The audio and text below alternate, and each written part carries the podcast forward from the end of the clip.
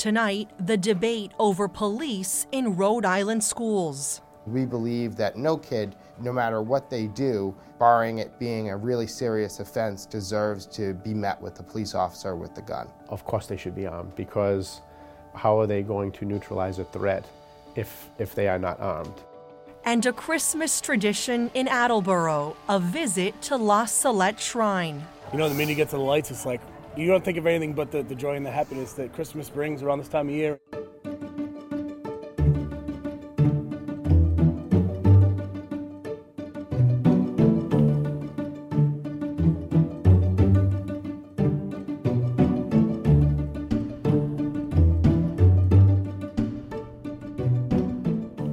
Good evening and welcome to Rhode Island PBS Weekly. I'm Michelle San Miguel. And I'm Pamela Watts.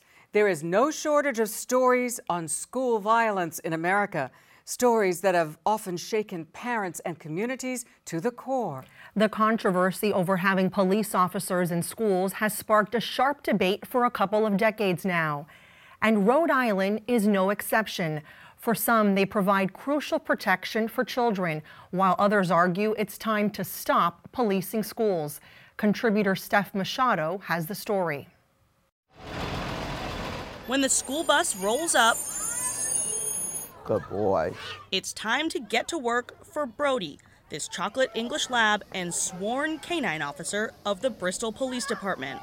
Brody! Brody is not your usual police canine. He doesn't sniff for drugs. He's not going to take down a bad guy. Have a great day, guys. He's a comfort and therapy dog who rarely leaves the side of his handler, Officer Keith Medeiros. Brody's typical workday is we wake up, we get ready for work, and we come to the schools. We're here for drop off, we're here for pickup. We go into the schools, we go into the classrooms. Uh, but our main focus is just to make everybody have a better day. Good morning, have a good day. Medeiros has been a Bristol police officer for more than 20 years, but became a school resource officer in 2012. In 2020, he pitched the idea of getting a therapy dog to his police chief. Medeiros says Brody shines when students are having mental health crises, something that was even more important after the pandemic. We've had kids that were in crisis that could take 20, 30, 45 minutes, maybe even an hour to get them back into a classroom. For adults and for the supervisors and all the resources that they have to help this child, within five minutes of being with Brody, they're ready to go back into a classroom. To say Brody is popular with students would be an understatement. His Instagram page has more than 12,000 followers, and he even has his own coloring book, which depicts him snoozing all the way through his live streamed swearing in ceremony back in 2020. And he's helped Officer Medeiros connect better with students. I noticed that in the high school, kids that would not ever talk to a police officer, or kids that would not ever talk to me, that I'd never had a dialogue with them, bringing Brody into that school, all of a sudden I was having dialogue with the kids that I never interacted with. Medeiros, who doesn't wear his police uniform to work, is part of the evolving role of school resource officers, commonly known as SROs. Over the past, you know, 10, 11 years that I've been an SRO, I've seen that we're more educated, we have more training. Police officers in schools have been around in some capacity since the 1950s, Amid the gunshots and bomb blasts, hundreds of students ran for their lives. but they exploded in prevalence after the 1999 Columbine school shooting in Colorado, with the federal government providing grants so more schools could have officers present. Controversy has surrounded their use over the years, especially when it comes to student discipline. If a child's wearing a hat, if a child is walking the halls, it's not an SRO's job to tell them to take their hat off or tell them to get back to class. That's an administrative thing, that's a school policy. Um, we only enforce laws that are broken. We're not there to enforce policies that are broken with the school department. The policing of schools is part of the concern for civil rights groups like the Black Lives Matter Rhode Island Political Action Committee. Teachers in, uh, areas that are particularly urban districts and outside of urban districts as well will use police officers as a crutch or a opportunity to have outside discipline. So instead of dealing with the discipline inside of school, they will go to this police officer or this SRO who will then be able to handle the situation. And of course, that gets murky when it comes to um, what the role of an SRO is. Is it the role of an SRO to keep the school safe, or is it to have students that are doing having bad behavior go outside and, and enter criminal justice systems. Harrison Tuttle is the group's executive director. He says he works with urban youth, including the Providence Student Union, groups that are fighting to remove police officers from schools. We believe that no kid, uh, no matter what they do, um, you know, barring it being a really serious offense, deserves to be met with a police officer with the gun. We have incredible mental health professionals all throughout the state that are able to de escalate without a gun. And so if we had SROs that were without a gun, we would be more supportive of that. So, would, would you be okay with SROs being in schools if they were unarmed? Absolutely. School resource officers in Rhode Island are armed, along with 99.9% of SROs nationwide, according to a U.S. Department of Justice report released last month. Should school resource officers be armed? Of course, they should be armed because how, how are they going to neutralize a threat if, if they are not armed. Lawrence Filippelli is the superintendent of the Lincoln Public Schools. He's also on the Rhode Island School Safety Committee, which discusses how to protect schools from active shooters. If there is a true act of violence and someone is trying to gain access to that school and do harm to staff or students, having someone there who can respond in seconds rather than minutes saves lives. Rhode Island PBS Weekly asked superintendents across the state where they stand on having SROs in their districts. About half of those who got back to us said they'd prefer to have more SROs, ideally one at each school. There are roughly 65 SROs in Rhode Island and more than 300 public schools. Would you like to have an SRO in, in every school here in Lincoln? Ideally, that would that would be nice. Having an SRO at every level really adds to the budget. So if a community is going to get behind it, they have to get behind it with funding as well. Recent polling shows support for SROs in Rhode Island. A University of Rhode Island survey released in October asked Rhode Island adults about a variety of policy topics, including if they would support legislation to provide state funding for police officers in schools. 57% of those polled either strongly or somewhat approved, while 15% strongly or somewhat disapproved, and 22% were neutral. We're not opposed to a model in which police officers get called to um, schools whenever there's an issue. We understand the difficulties that schools go through, whether it's a person having a gun inside the school or someone that is a threat to others. That is not what we're contending. We're contending that the problem is is that we have police officers oftentimes uh, being in higher numbers here in Rhode Island than we actually do social workers. The groups opposing SROs use the slogan counselors, not cops, arguing mental health professionals are better equipped to de escalate situations. So when they say counselors, not cops, you would say there's absolutely a need for more counselors and school psychologists, no question about it. There is an equal need for school resource officers, in my opinion counselors and cops. Yes, yeah. We're not there to arrest kids. We're not there to lock people up like people, some people think. Um, we're there to help them. Uh, we would rather educate a child and let them know what the, what the effects of drugs, alcohol, their actions, fighting, um, acting out. We, would we want to help them. We don't want to hurt them. Is there anything that you would change about how we use school resource officers here in Rhode Island? I think we need to be careful, right? Because at the end of the day, they work for their respective police department. They are a sworn officer of the law and they report to the chief of police. So I think some caution is needed uh, as to what they uh, are involved in from an investigative point of view. And I think school administration needs to know the line between there, right? So I think school administrators also can't call a SRO in for every little thing because that's not their role, right? Their, their role is to protect students and to investigate crimes and to be a support for the community. In Bristol, Medeiros says he sees the impact of the work every day. He still remembers Brody's first time truly working. A child was in crisis and adults were trying to calm him down. Medeiros asked a social worker if he could approach with Brody. This child had never eaten in the lunchroom before because uh, it was very sensitive to sound. So I asked, you know, on a whim, said, I got nothing to lose. Do you want to go in the lunchroom and eat lunch with Brody? You can walk him there. And this child picked up his lunchbox, took Brody. We walked into the lunchroom, and it was the first time that he had ever eaten lunch in the lunchroom. It was probably the highlight of my entire career. And for the first time last year, SROs in Rhode Island formed the Rhode Island School Resource Officer Association, looking to train, share resources, and become better at what they do. Officer Medeiros has been advocating for more police comfort dogs. There are now more than a dozen in the Ocean State, with about half of them working in schools. You can read more about the story in the Boston Globe at globe.com/ri. Up next, in June, local chef Sherry Pocknett became the first Indigenous woman to receive the James Beard Award for Best Chef in the Northeast. Pocknett's restaurant is Sly Fox Den 2 in Charlestown. We first interviewed Pocknett in November of 2022 when she shared with us how she celebrates her heritage by foraging, harvesting, and cooking from the land. Producer Isabella Jibilian has her story. We've been harvesting quahogs for about 12,000 years. These are one of the first things I learned how to do, harvest quahogs. On a warm November morning, Can I borrow your knife, TK? Chef Sherry Pocknett is making seafood chowder. So with quahogs,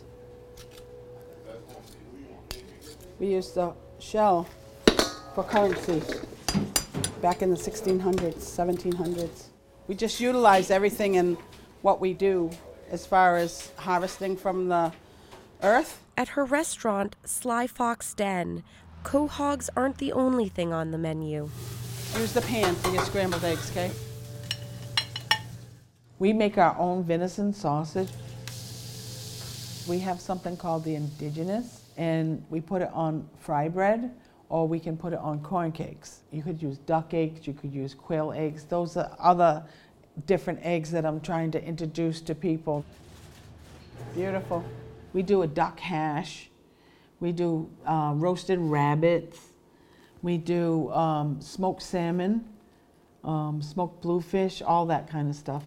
The menu is inspired by the flavors of a childhood lived close to the land. I grew up in the 60s. I'm the daughter to both indigenous Wampanoag people, my mom and my dad. My dad was the chief of our tribe. He was amazing. He fought for our Aboriginal hunting and fishing rights.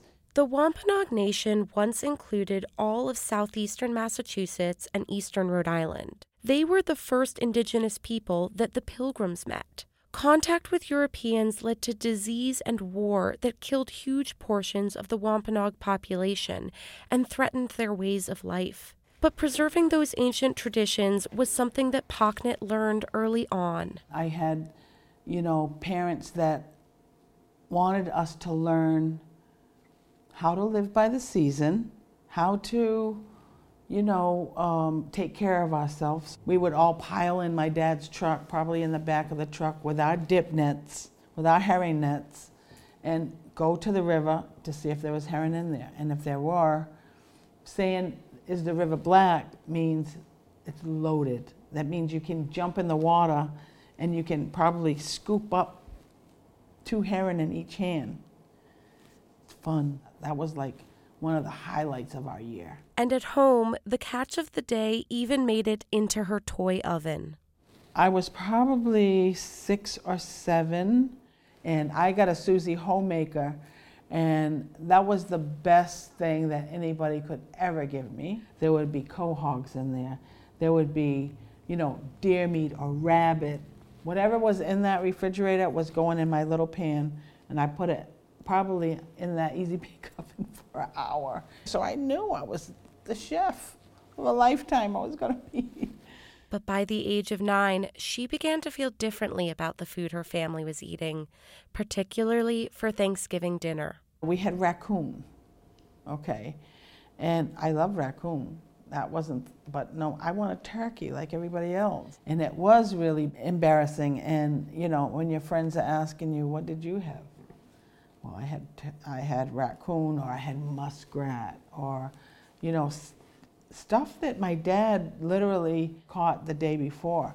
When did you come to appreciate that, oh, this is my indigenous culture and this is something to be proud of? Right, not until later, not until I ran a cultural class myself. I just didn't realize how valuable the teachings that my parents did um, until I could talk about it, until someone asked me about, you know, what about yet when they when they ask you about your childhood and you tell them that you ate this and that and you hunted and you fished, that's not the average child. I'm talking about a child starting at the age of three and four. You know what I mean? Frogging. What? Who don't like frog legs? Today, Pocknett sees her restaurant as a way of sharing her heritage with everyone. Ooh, perfect. The venison sausage and the corn cakes. I get this every time I come here. They are going to have to come back for dinner because I would like to try the rabbit. Yeah. Many of her dishes have a story behind them. Just throw them in. It's going to create a flavor of its own. Like her three sisters' succotash. So, Three Sisters are corn, squash, and beans. And they were a gift to us from the crow, the bird, Kikonkia. That's how you say crow, Kikonkia, in my language. Thank God we haven't lost our language. Losing a language is like losing a tribe. Another dish speaks to the history of colonization. Fry bread was originally a Navajo dish invented when they were forcibly relocated. The Indians were starving. They moved them off to a reservation where there's no water, there's no, there's no uh, vegetation, and you know, it was hard to survive. So they were starving, they were getting sick, so they needed food. So the government had to, they dropped off some flour and some lard and told those Indians to figure it out, evidently. The problems persist to this very day.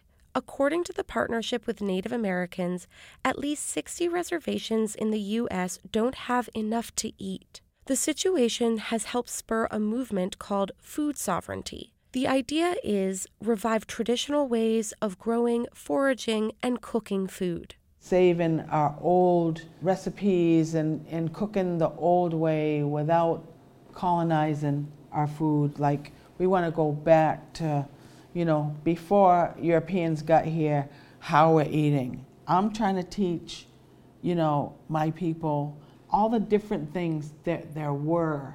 Like you probably never heard of a Jerusalem artichoke or a sunchoke, right? Or, or a ground nut. A lot of people use that, what is that, Roundup for weeds. Do you know those weeds are dandelion greens that they're getting rid of? That's food and medicine. Pocknett believes in using native plants and animals. Lots of good stuff out here. Because of health codes, she gets most of her ingredients from distributors. You can put what you want in your succotash. But Pocknett still serves some family caught fish on the menu. So for me, this restaurant here represents it represents me and my family, and it represents the, my upbringing, and it represents like a Thanksgiving to teach people that there are more st- like what's in your backyard. You know what I mean? I want to I want to teach people that there's more than chicken, steak, and pork chops. Oh, gee. Now a grandmother, her goal is to pass down her knowledge to at least seven generations. Wow, nice throw. You have to know how to sustain yourselves. You have to know how to to um, teach your children. Those are all life ways that were passed down to us, you know, through oral history, through oral traditions. Those are the things that your, your child is never going to forget and he's going to be or she's going to be happy to teach someone else. Finally, tonight, it's one of the biggest holiday light displays in southern New England. The Christmas Festival of Lights at La Salette Shrine in Attleboro draws hundreds of thousands of people a year. For many, it's a place to reflect on the true meaning of Christmas. Hundreds of thousands of colorful lights illuminate Our Lady of La Salette Shrine in Attleboro. The 70th annual Christmas Festival of Lights is a tradition for countless families. It's gorgeous. It's absolutely beautiful, breathtaking. I love Christmas. I wish I personally wish every day was Christmas because people are positive and just is more love and joy, and we need a lot of that in the world. The theme of this year's display, Comfort My People. Father Flavio Gillio, the director of the shrine, says it rings true even more so this year. Just think about what is happening Myanmar, Ukraine, and more recently in the Middle East. And so that's the reason behind the theme of this year, Comfort My People, that is actually coming from uh, the opening of uh, chapter 40 of the prophet Isaiah that gives this uh, majestic, beautiful vision of uh, hope uh, where all the hurts will be healed. And I think that's exactly what we all need, maybe today more than ever. Father Flavio, as he's known, says the festival draws about half a million people every year, a magical experience that he says spans generations and cultures. Yesterday night, I met people from Iran that were speaking Farsi. It's really unique, I think, as an event because of its ability of bringing together has uh, really one single people of God in name of Jesus the Christ. That's what Christmas is all about, much, much deeper and bigger than the lights. And so here we enter at our International Creche Museum that has been uh, uh, totally renovated. The museum features more than 1,500 pieces from all over the world, works of art portraying the nativity scene. Father Flavio says there's beauty in the different ways artists depict the birth of Jesus. It should really um, raise in us a sense of wonder and marvel about what the incarnation is uh, all about. He also showed us a new section in the International Creche Museum. What we have been trying to do over here is a, a recreation of uh, the Judean desert, Jerusalem, and the Galilean region at the time of, of Jesus. Getting the shrine ready for half a million visitors requires a lot of planning. In September, workers start preparing the grounds. There are piles of leaves to clear, displays that need to be put up, and nearly 600,000 lights to hang.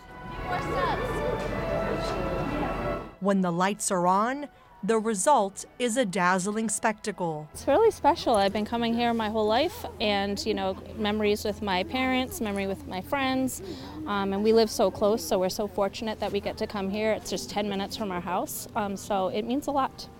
You know, the minute you get to the lights, it's like you don't think of anything but the, the joy and the happiness that Christmas brings around this time of year.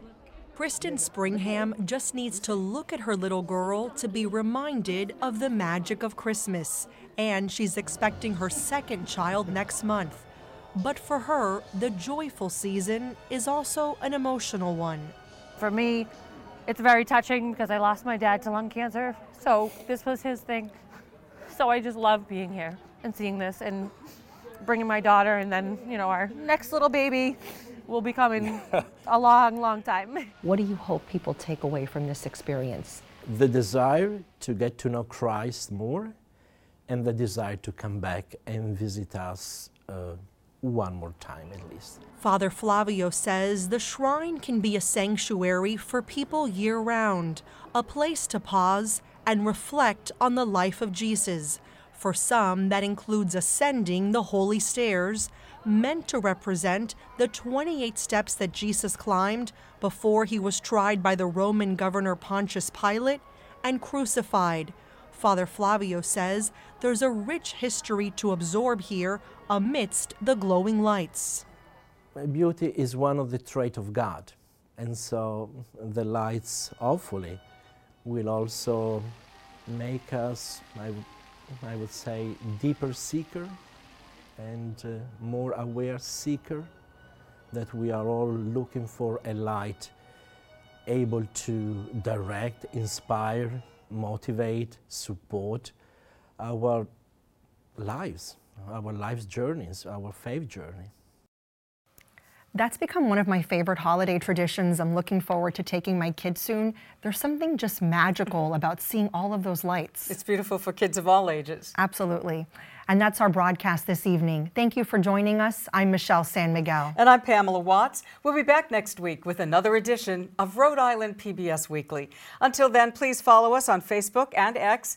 Visit us online too to see all of our stories and past episodes at ripbs.org/weekly or listen to our podcast on your favorite streaming platform. Good night.